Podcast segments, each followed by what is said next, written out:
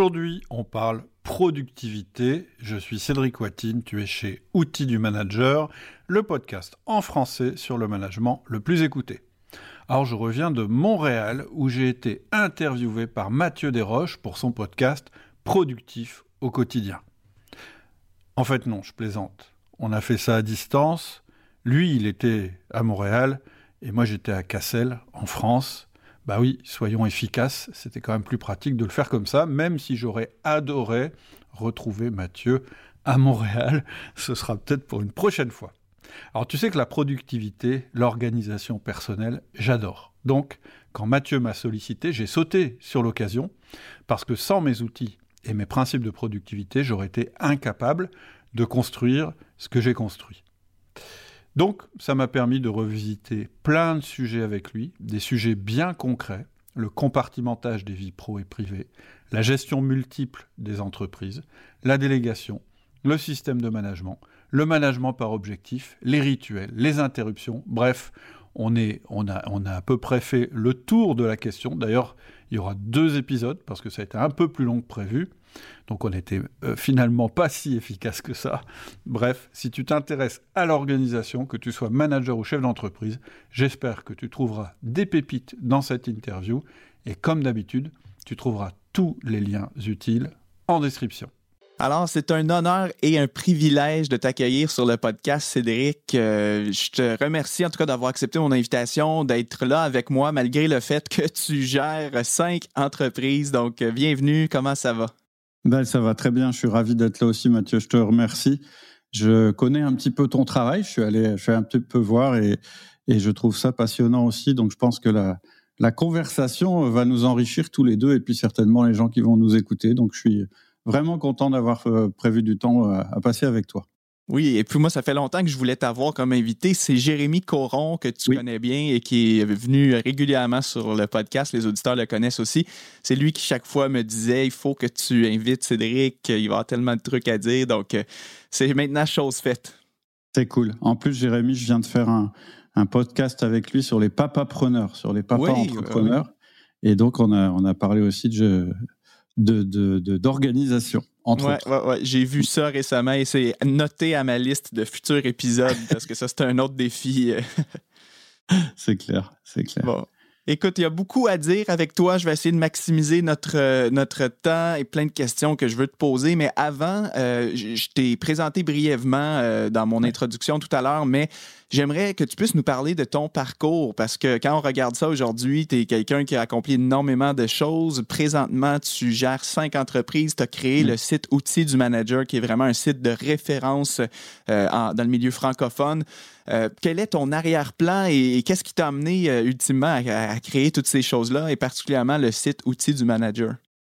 En fait, j'ai commencé ma vie de chef d'entreprise vers 30 ans, c'est-à-dire il y a à peu près 25 ans. Et euh, auparavant, j'étais salarié dans un grand groupe. Et puis, j'ai racheté euh, une première entreprise. Et puis, euh, j'ai continué à racheter des entreprises régulièrement. C'est pour ça qu'aujourd'hui, effectivement, je dirige et je possède cinq entreprises.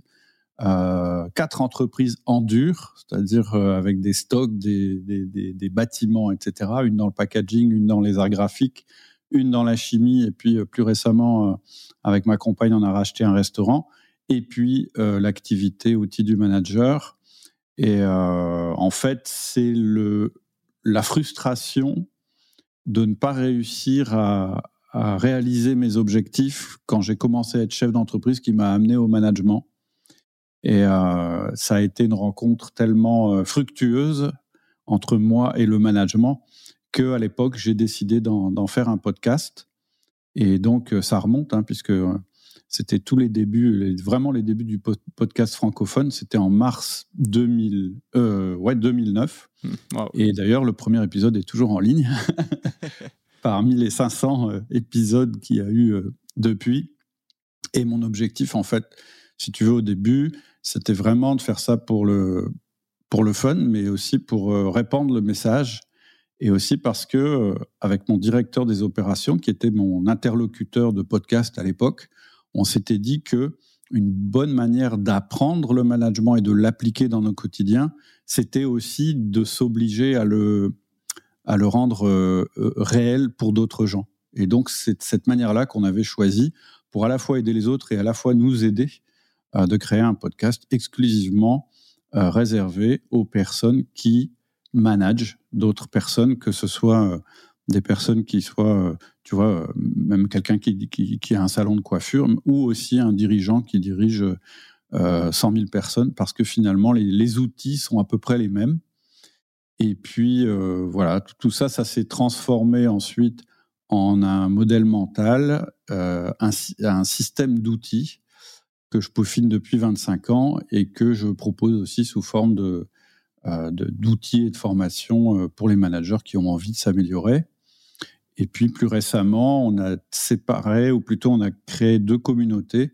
Une communauté d'entrepreneurs qui s'appelle le Ciel, Cercle indépendant des entrepreneurs libérés, où on apprend à se libérer de son entreprise pour la libérer, pour en libérer la croissance, et où on apprend l'antifragilité. Et puis évidemment euh, la communauté des managers où là on propose euh, un système de management pour euh, s'améliorer en tant que manager parce que voilà la croyance profonde derrière tout ça, la certitude que j'ai derrière tout ça, c'est que le management c'est pas être doué avec les gens, c'est avoir le bon système. Si tu as le bon système, alors tu es un bon manager. Mm-hmm. Voilà pour la, petite histoire. Ben, c'est génial, je trouve ça intéressant parce que j'imagine que tout ce que tu enseignes euh, sur ton site, c'est, imprégné en fait d'expérience de terrain. à la mm. base, tu l'as, démarré comme un outil toi-même pour partager un peu tes connaissances, mais tu étais toi aussi dans le processus d'apprendre à devenir un meilleur manager à tes tout débuts. Euh. Tout à fait, tout à fait. L'idée, c'est évidemment d'avoir des principes, mais euh, avoir des principes sans sans passer à l'action, euh, ça sert à rien en fait. Hein. Dans le monde de mm. l'entreprise, euh, tout le monde se fiche de ce que tu penses, tout le monde regarde ce que tu fais, et donc euh, il était absolument indispensable que quand on qu'on parle d'un principe, ensuite on explique comment l'appliquer à l'intérieur d'un système et comment le mettre en place pour avoir des résultats en fait. Mm tu as piqué ma curiosité avec ce que tu m'as dit quand, tu dis que présentement, tu as cinq entreprises actives, dont euh, certaines que tu as fait l'acquisition. Euh, je suis curieux, c'est pas tous les jours que je peux parler à des gens qui font des projets de la sorte. Là. Comment on ben, fait faire ça? Tu, tu euh, acquiers une entreprise, comment ça fonctionne? Et comment tu incorpores après toutes les opérations à, ton quotidien?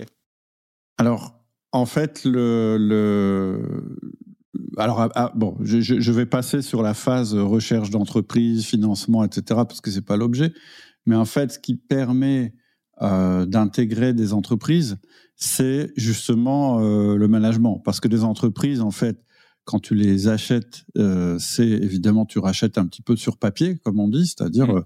bah, ça fait autant de chiffre d'affaires, ça a telle rentabilité, c'est sur tel marché. Mais surtout, c'est composé d'individus, de personnes qui travaillent ensemble à euh, créer cette performance. Et donc, chaque entreprise va avoir ce qu'on appelle une culture du management différente. Et quand je parle du mot culture, je ne parle pas, c'est pas un mot en l'air, c'est pas un mot théorique. Euh, pour moi, la définition d'une culture d'entreprise, c'est la somme des comportements, des comportements, pardon, qui ont lieu dans cette entreprise. Hmm. Et donc, voilà, moi, quand je, je, rachète une entreprise, la première chose, c'est que je fais passer un petit, un petit peu l'entreprise dans une grille que j'appelle euh, le culture match. Et puis, euh, j'ai une autre grille que j'appelle mon business de poche. Mais toujours est-il que j'ai une espèce de photographie de ce que j'ai acheté euh, avec bah, comment on fait les choses, quelle est la manière dont on fait les choses. Et puis, je regarde ça et puis je me dis, OK, comment on, comment on va améliorer cette entreprise, comment on va l'intégrer dans un groupe, comment elle va travailler en synergie avec mes autres entreprises, et surtout, euh, euh, qu'est-ce qu'il faut que je ne touche pas dans cette entreprise parce que ça marche bien? Moi, j'ai un mmh. principe en tant qu'entrepreneur, c'est si ça marche pas, tu touches pas. Par contre, souvent, il y a des petites choses à améliorer. Et puis, euh, c'est bien de les connaître. Et à partir du moment où ça, c'est bien clair, eh bien, on commence à mettre en place le système de management, c'est-à-dire qu'on commence à mettre ce que j'appelle des rituels de management avec les, équipes qui composent les entreprises dont on a été euh, qu'on a acheté, et puis euh, on commence à installer euh, la confiance avec les équipes, et puis ensuite le feedback, ensuite l'autonomie. Tu vois, j'ai une méthode comme ça qui permet d'être très progressif dans l'approche parce que tout système de management est fondé, enfin, tout bon système de management pour moi est fondé sur la confiance. Donc, si tu bâtis pas la confiance en amont, eh bien, tu bâtis sur du sable. Et donc, ton système ne fonctionnera euh, jamais correctement. Voilà, en gros, si tu veux, la, la philosophie d'intégration euh, d'une entreprise quand je la rachète. Ouais, mais c'est quelque chose. En tout cas, euh, c'est courageux de te lancer là-dedans parce que j'imagine que c'est comme euh, quand tu achètes une entreprise, c'est une montagne de travail qui te tombe dessus d'un coup. En tout cas, question de mettre en place le système, la nouvelle philosophie, mais ça doit être quand même assez prenant en termes de, temps et d'énergie que ça te demande, toi, en tant que chef d'entreprise. En fait, c'est comme tout, c'est plus tu le fais, moins ça te prend de temps parce que tu apprends à chaque fois. Puis tu as une méthode et puis tu sais, euh, c'est le privilège de l'âge, je vais dire, c'est que c'est de plus en plus simple.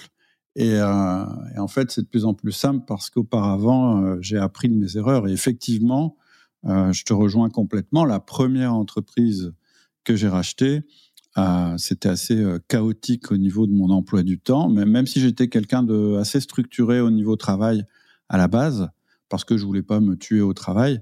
Euh, il me manquait, euh, euh, j'étais structuré, mais il me manquait la composante système de management, qui est celle qui va vraiment, vraiment permettre de gagner du temps, c'est-à-dire de, de faire beaucoup en peu de temps. et quand je dis faire beaucoup en peu de temps, en réalité, c'est en réalité le management.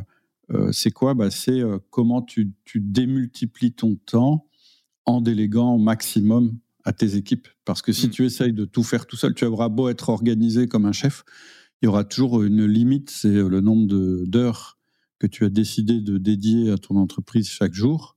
Et si tu satures ton nombre d'heures, bah, tu as atteint une limite, tu n'es plus réactif, tu, tu, ne peux plus faire de croissance, etc. Tu es enfermé dans ton, propre, dans ton propre schéma. Et la seule manière de, de faire du temps à l'intérieur de ton temps à toi, eh bien, c'est d'utiliser celui de tes collaborateurs.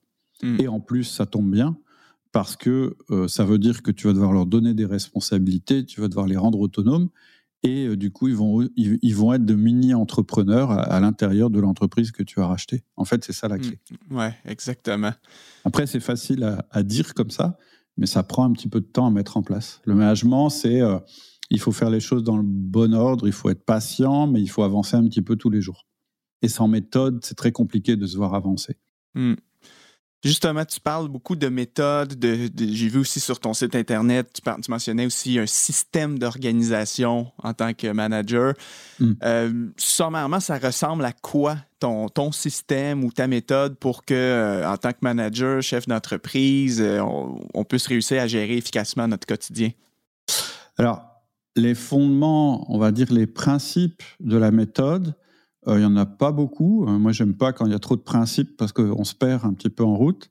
Il y a un premier principe, tu connais certainement, puisque toi, tu es spécialiste de l'organisation, c'est de compartimenter ton temps. Mhm, Qu'est-ce que ça veut dire compartimenter ton temps? Ça veut dire déjà limiter tes journées, dire une, journée, je, décide que ça dure 8, une journée de travail, hein, j'entends, ça dure 8 heures et, ou 7 heures ou 6 heures, peu importe, mais en tout cas, ça dure du temps. Et donc, euh, déjà limiter le temps pour se dire que le temps n'est pas infini, il n'est pas euh, extensible à l'infini, parce que si on n'ancre pas bien cette croyance que le temps est limité, eh bien, du coup, euh, en tant que chef d'entreprise, on, très très vite, on, risque d'arriver au burn-out. Donc, première chose, compartimenter, ça veut dire mes journées ne sont pas infinies. Il y a des jours où je travaille, il y a des jours où je ne travaille pas, et ça, ça va être le, la structure du tout le reste, parce mmh. que c'est ce que tu as dit en introduction, le temps, c'est la clé hein, pour, un, pour un chef d'entreprise, mais, mais pour n'importe qui finalement. Le temps, c'est la clé. Donc, première chose, limiter son temps, dire il y a un début, une fin, mettre des bornes en fait. Et à l'intérieur de ces bornes, se dire, bah, c'est quoi mon job? Et donc, mon job, il va se répartir en différents grands domaines dans lesquels je vais devoir intervenir en tant que manager ou chef d'entreprise. Et donc, pour chacun de ces grands domaines, je vais affecter des créneaux de temps. Et ces créneaux de temps, à l'intérieur, eh bien, je vais mettre différentes choses. Là, on a trois casquettes. Quand on est euh, manager ou chef d'entreprise, on a une casquette qui est le stratège. C'est tout, ça, c'est tout en haut. C'est le moment où on réfléchit, où on prend du recul. Puis tout en bas, on a une casquette euh, qui est l'exécutant. C'est-à-dire que même en tant que chef d'entreprise, on va toujours avoir des tâches d'exécution. Par exemple, tu vois, moi, par exemple, sur outil du manager, ma casquette d'exécutant, pardon, c'est tout ce qui est contenu, c'est tout ce qui est création de formation. Je ne le délègue pas parce que ça m'est affecté. Donc, tout en haut, tu as le stratège, euh, tu es stratège. Tout en bas, tu es euh, exécutant. Et malheureusement, souvent, un chef d'entreprise ou un manager, il s'arrête là en disant euh, Bah ouais, j'ai une stratégie, puis après, je travaille. Mais il y a une couche entre les deux qui est extrêmement importante, qui est primordiale et qui est indispensable si tu veux faire le lien entre les deux c'est la couche management. Hmm.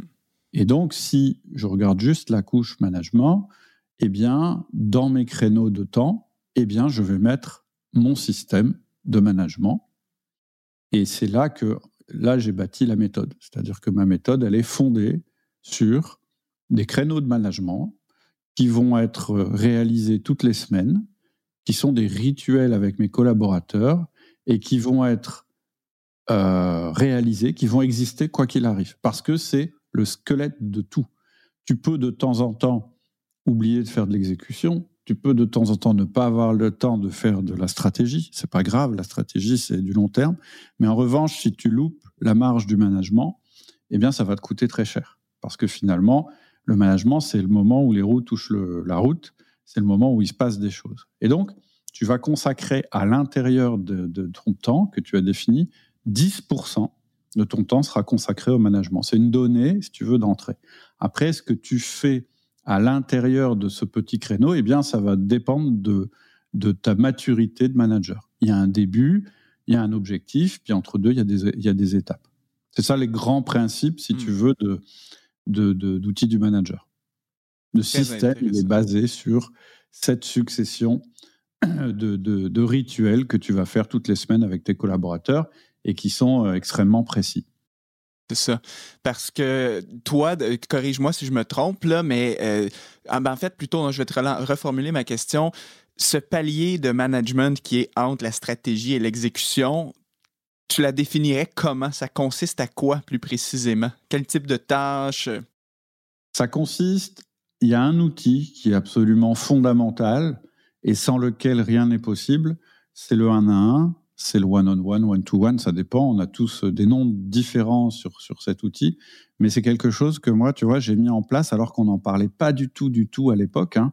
Quand j'ai commencé à le mettre en place en 2009, il y a personne ne, faisait ce rendez-vous qui s'appelle le 1-1. Aujourd'hui, c'est beaucoup plus répandu. Ça ne veut pas dire que c'est bien utilisé, mais en tout cas, c'est plus répandu qu'avant et c'est très très bien. Et c'est quoi ce 1 1 qui est vraiment la pierre angulaire de tout le système? C'est un entretien d'une demi-heure avec chacun de tes collaborateurs chaque semaine.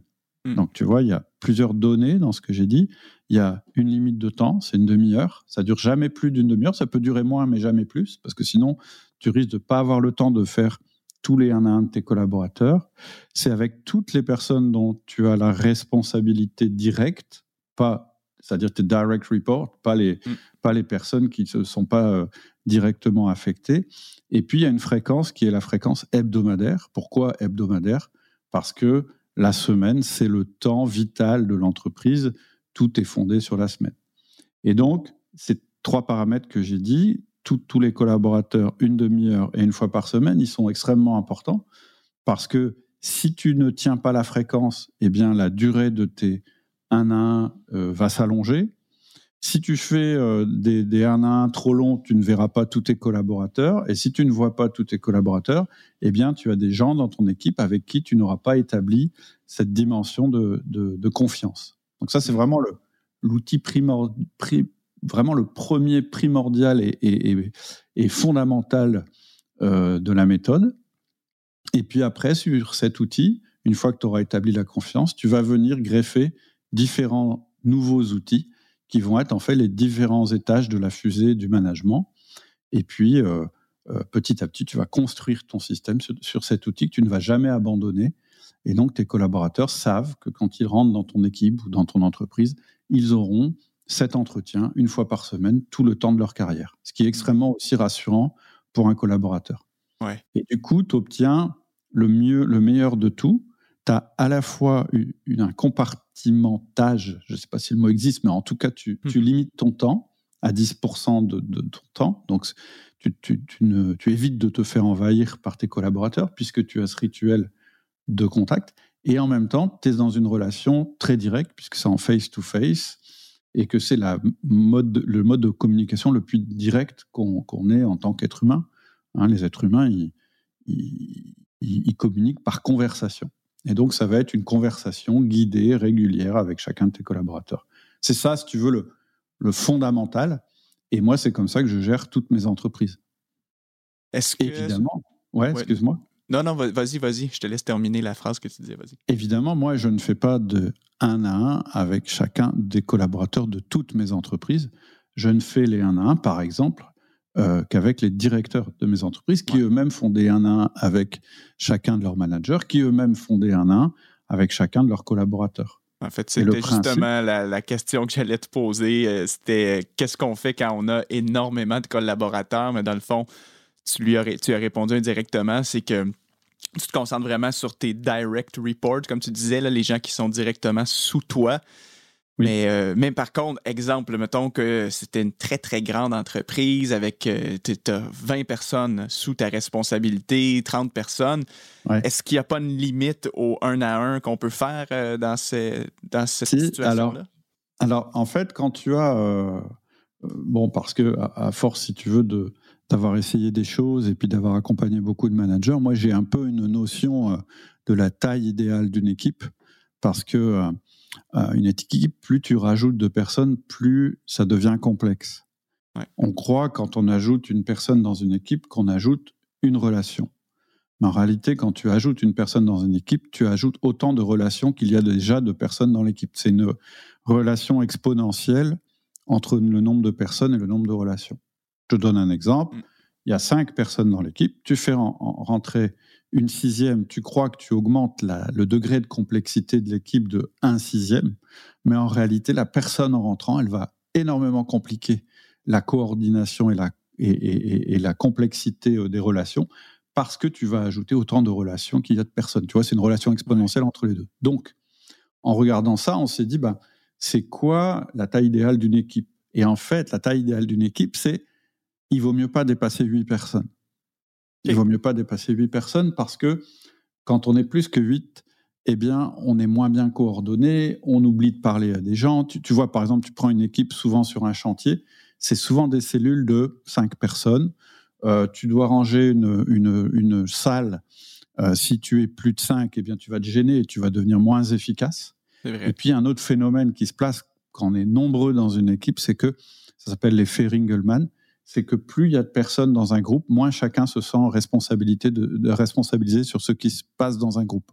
Ils avaient fait des tests, tu vois, des gens qui, tiraient à la corde, et ils ont vu qu'à un moment, tu as continué à ajouter des gens pour tirer à la corde, et la force globale développée par le groupe devient moins élevée, non seulement parce que les gens euh, se gênent, mais aussi parce qu'ils comptent sur les autres pour tirer à la corde. Alors que quand on est moins nombreux, tu vois, ça marche mieux. Donc, qu'est-ce que ça veut dire ça? Ça veut dire que si tu as effectivement 20 euh, personnes sous ta responsabilité, moi, ce que je conseille, c'est de dire, eh bien, on va créer des plus petites cellules dans ces 20 personnes. On va les regrouper selon une logique X, Y, Z, peu importe, mais tu vas recomposer, par exemple, quatre équipes de cinq personnes avec un relais euh, de communication à l'intérieur de chaque équipe qui pourra faire ces 1 1 avec chacune des personnes et ainsi de suite. Et comme ça, quand tu fais grossir ton groupe, eh bien, tu as un signal à un moment qui te dit Ah, on devient trop nombreux, donc on va simplifier en créant deux cellules, chacune avec un, manager ou un responsable, peu importe. C'est pas forcément un système hiérarchique, mais en tout cas, un représentant du groupe. Et c'est pour ça que je dis que le management, ça prend à peu près 10% de ton temps, parce que ben, faire euh, euh, 4 réunions. 8, 8 1 1 d'une demi-heure, bah, ça te prend à peu près 8 heures. Quoi. Donc, euh, c'est à peu près ça. Alors, effectivement, en réalité, quand tu as 8 personnes, ça prend peut-être 15% de ton temps, mais, mais tu vois, globalement, c'est très faible mm. comme part de temps occupé. Et c'est ça qui va te permettre de dupliquer ton temps et, et justement d'obtenir des résultats que tu pourrais jamais obtenir si tu prenais pas ce temps-là, si tu n'investissais pas ce temps-là. Puis après, il y a plein d'autres effets bénéfiques qui sont... Euh, tu, es de moins en moins interrompu, tu n'es pas débordé par tes collègues, etc. etc., Tu vois, le principe, c'est ça. Et la beauté du 1 à 1 ou du one-to-one, c'est tu vas savoir comment entrer en relation avec tes collaborateurs, ce qui n'est pas évident pour un manager. Et aussi, tu as un outil pour structurer ton entreprise ou ton équipe. Tu sais que bah, il faudrait, l'idéal, ce serait que ce soit des groupes de maximum 8 personnes. Comme ça, chaque personne dans ton entreprise ou dans ton équipe eh bien, aurait un à un et donc serait attachée au reste du groupe par cet outil. Tu vois, c'est un outil qui fonctionne autant euh, bottom-up bottom que top-down. Mmh, mmh. C'est génial. Et tu as touché justement une autre de mes questions dans ta réponse, c'est moi, de mon expérience, j'ai eu la chance de faire beaucoup de consultations et de coaching euh, en gestion du temps, des priorités avec justement des, des managers, gestionnaires, chefs d'entreprise.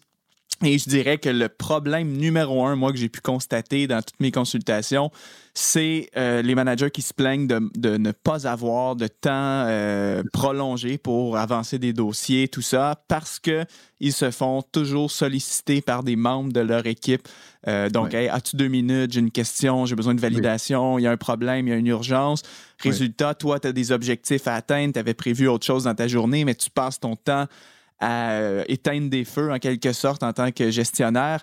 Est-ce que est-ce que cette stratégie, dans le sens, toi, en dehors des réunions hebdomadaires un à un, mm-hmm. que fais-tu des, urgences ou des sollicitations imprévues de, tes collaborateurs qui pourraient peut-être débarquer dans ton bureau, te téléphoner, etc.? Ah, je vais te dire ça dans un instant. Juste avant, ce que tu décris, euh, c'est vraiment intéressant parce que, tu vois, moi j'ai fait une, étude auprès de, une enquête auprès de, 500 ou 600 managers, quelque chose comme ça, avant de lancer mes formations. Et je leur, je leur demandais, j'avais des questions super simples. Et la question, c'était quoi votre principal problème Tu vois, genre euh, le questionnaire mmh. super simple. Et l'énorme majorité, c'est le manque de temps. Euh, et ce qui arrive en deuxième, c'est les conflits. Mmh. et le troisième, c'est ce que tu viens de dire, mais en fait, il regroupe les autres, c'est euh, la ce que moi j'appelle la friction de communication, c'est-à-dire on ne s'est pas compris, euh, enfin tu vois toutes ces choses-là. Et donc, ce que tu décris là, euh, quand tu as fait du consulting, en fait, c'est tous les symptômes d'un manager débordé et en fait d'un manager en général qui n'a pas de système. C'est trop d'heures, des heures excessives, une charge mentale trop élevée, du stress, du coup une mauvaise efficacité, des pertes de mémoire, euh, euh, euh, un sentiment d'envahissement, c'est ce que tu disais, hein, d'interruption et d'envahissement. Tu sais que quand tu travailles sur un dossier que qu'on t'interrompt, tu mets au moins 15 à 20 minutes à te replonger dans ton dossier. Donc voilà, en, efficacité, c'est une catastrophe. le sentiment de manque de contrôle et de manque de sens, c'est-à-dire qu'en fait, tu sais plus bien pourquoi tu es manager et du coup, moi, euh, les gens qui viennent me voir, c'est soit des gens qui sont presque en burn-out, ou au contraire qui sont en désengagement total, tu vois, euh, et même cynisme, en disant mais tout ça, ça sert à rien, tu vois, tu vois ces choses-là. Alors, je réponds à ta question. Euh, c'était comment tu fais pour être interrompu, si j'ai bien, oui, bien ben, ah, c'est ça, en dehors des réunions one-to-one, parce que toi, tu disais que la solution, c'est vraiment d'avoir une rencontre un à un hebdomadaire avec chaque collaborateur. Ouais. Mais en dehors de ces réunions-là, Est-ce que toi, ça règle le problème justement des, des, réunions imprévues, des sollicitations euh, non, non désirées là, que tu vas avoir des membres de ton équipe ou de ton expérience, ben, la réunion one-to-one hebdomadaire règle euh, presque la problématique en entier? Alors, au début, elle va contribuer à régler la problématique, c'est-à-dire que ce ne sera pas du 100%, et à la fin, ce sera du 100%. En fait, quand tu mets en place un, management avec une haute fréquence, même si c'est une faible, tu, vois, tu as compris, le 1 1, c'est une haute fréquence. Moi, j'estime c'est une haute fréquence, c'est-à-dire une fois par semaine. Euh, et une faible durée, du coup, par rapport à, par exemple, tu vois, l'entretien annuel. Tu vois, le truc, ça, c'est tous les ans. Euh, il y a beaucoup de managers qui croient qu'ils peuvent manager équipé avec un entretien annuel, ce qui est une illusion totale. Donc, qu'est-ce qui va se passer quand tu mets en place ton 1 1 La première chose qui va se passer, c'est que tu vas donner le signal à tes collaborateurs qu'ils vont pouvoir te parler dans une relation de face à face une fois par semaine, quoi qu'il arrive. C'est-à-dire quand tu mets en place un 1 à 1, tu dis pas juste ouais, ouais, on va se voir chaque semaine, euh, ouais, ouais, ça va être cool, etc. Non, tu dis, prends ton agenda électronique et puis tu notes dans ton agenda électronique que tous les mardis, on va se voir à 9h pendant une demi-heure. Tous les mardis? Ouais, tous les mardis. C'est-à-dire que tout le temps qu'on va travailler ensemble, je te donne l'équivalent de 3,5 jours par an, mais répartis comme ça sur toute l'année. Donc c'est déjà c'est une preuve de confiance de dire ça à un collaborateur, et aussi c'est super rassurant. Donc ça va en général éliminer toutes les interruptions qui n'étaient pas des urgences de moins d'une semaine ou de moins de cinq jours ouvrés. Donc ça va déjà drastiquement réduire euh, le, nombre d'interruptions que tu vas avoir. De ton côté, c'est-à-dire que ils vont se dire bah non, ça sert à rien que je le dérange avec ça, je le vois mardi à 9h, donc on verra ça à ce moment-là. Mais aussi de leur côté, c'est-à-dire que toi, tu vas aussi réfréner ton envie pressante dès que tu as besoin de quelque chose, de d'envoyer un mail, de prendre ton téléphone, etc. Tu vas dire bah non, je vais le noter sur un papier, et puis on en parlera un à un. Donc tu vois déjà, rien que le fait de mettre en place l'outil, tu vas réduire tes interruptions de moitié quasiment. Évidemment, tu vas avoir euh, des collaborateurs qui vont continuer à, t'interrompre, mais là, tu auras une réponse euh, standard qui est bah, on voit ça en un à un, note-le sur un papier, on voit ça en un à un. Ça, c'est la première chose. Ensuite, au fur et à mesure que tu vas avancer dans ton système de management, ton ANA, au début, il est là justement pour créer la confiance, pour... Euh, alors nous, c'est très phasé hein, dans la méthode. Hein. Tu démarres par créer la confiance, ensuite tu parles des missions, tu crées la fiche de mission, ensuite tu mets en place ce que j'appelle l'autonomie, ensuite le feedback. Tu vois, tu as plein d'outils qui vont venir se greffer sur ce petit entretien. Et au fur et à mesure que la relation va évoluer, la maturité va évoluer aussi. C'est-à-dire que euh, tu vas les rendre de plus en plus autonomes. Et là, à nouveau, tu vas encore réduire le nombre d'interruptions parce que en un à un, tu vas, et quand ils t'interrogent, tu vas pas leur donner la solution. Tu vas leur dire, bah, trouve-moi une solution pour quand on aura le 1 1. Tu vois, tu vas, tu vas mettre en place des choses qui développent l'autonomie de ton collaborateur. Mmh. Et petit à petit, tu vas arriver à un niveau de management qui est le Graal du manager, qui est la délégation totale, où en fait la personne n'a plus besoin du tout de ton intervention pour gérer les urgences, elle a juste besoin qu'avec elle, tu travailles sur son évolution. Euh, et en fait, tu fais du coaching, hein, ça s'appelle du coaching, sur son évolution face aux nouveaux défis que rencontre l'entreprise. Donc, le fait d'avoir mis ce petit outil en place, d'avoir compartimenté, etc., ça va, duplier, ça va démultiplier ta productivité à toi parce que tu seras moins en moins interrompu, mais aussi ça va démultiplier la productivité de ton équipe parce qu'elle va apprendre à se débrouiller sans toi. C'est ça, hein, parce que souvent, un, gestionnaire, manager qui est débordé, c'est qu'on a développé le mauvais réflexe de ben, d'être indispensable, dans le sens que toutes les décisions passent par nous, on valide, on est peut-être des fois dans la micro-gestion un petit peu trop. Donc, ça fait que nos collaborateurs n'ont pas la confiance nécessaire pour euh, voler de leurs propres ailes et ils, tout se retrouvent sur notre bureau, en fait. C'est ça. Alors, euh, tu vois, tu as utilisé le mot de micro-gestion ou micro-management. C'est intéressant. Parce qu'au début, moi, quand je parlais de ma, méthode et que je disais, vous allez faire un entretien d'une demi-heure chaque semaine, on, me disait, ah, mais c'est du, du micromanagement. Ah, je dis, non, non, c'est pas du micromanagement. Justement, c'est quelque chose qui permet de ne pas faire de micromanagement parce que petit à petit, tes interventions vis-à-vis de tes collaborateurs vont se limiter à cet entretien.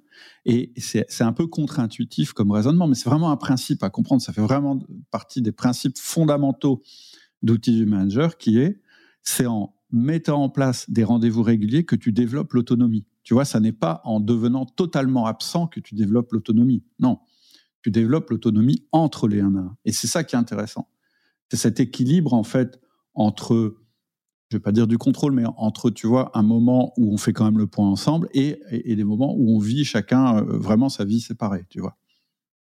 Et, l'autre truc que tu as souligné avec, euh, quand tu as parlé de micromanagement, c'est une erreur, c'est l'erreur absolument fondamentale que font tous les managers nouvellement nommés qui n'ont pas été formés au management, c'est l'autorité de compétence. C'est-à-dire que tu vas essayer de gagner de la légitimité vis-à-vis de tes collaborateurs en te rendant indispensable, en disant moi je suis le sachant et vous vous êtes les exécutants, donc vous ne pouvez rien faire sans moi. Et en faisant ça, tu crois que tu accroît ton autorité, ce qui n'est pas tout à fait faux, hein. tu, développes une forme d'autorité, sauf qu'en fait, cette forme d'autorité que tu as développée vis-à-vis d'eux, c'est un piège que tu es en train de te construire autour de toi et qui va faire que tu vas finir en burn-out.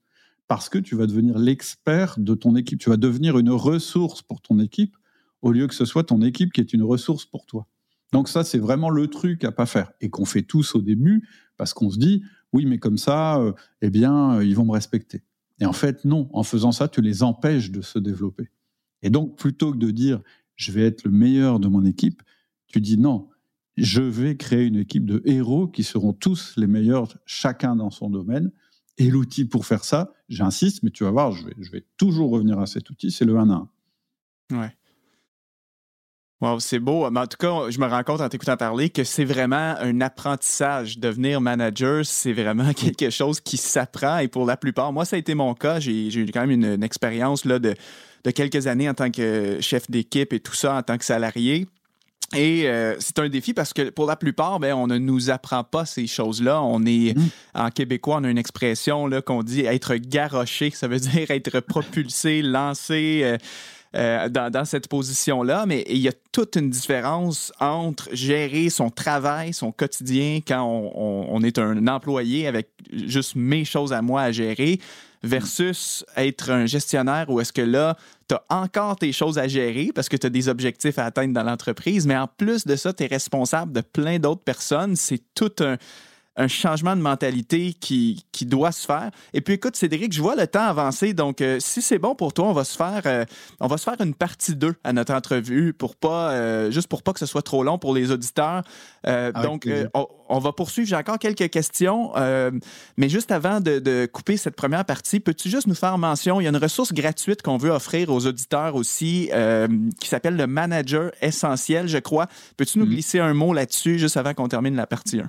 Ouais, pour bien comprendre le, système de management euh, tel qu'on va l'appliquer, euh, ce que je vous propose, c'est de, une petite série d'emails en fait qui explique euh, de manière progressive et régulière comment qu'est-ce que c'est qu'un système de management qui, qui, marche bien. Tu vois, là, on a une conversation un petit peu à bâton rompu, donc on va partir dans tous les sens. Et l'idée, c'est un petit peu que les auditeurs comprennent à peu près les principes. Mais après, cette petite suite, elle permet de mettre de l'ordre dans ses idées et de se dire, OK, on commence par quoi, puis après on fait quoi, etc., etc. Donc pour ça, il suffit de.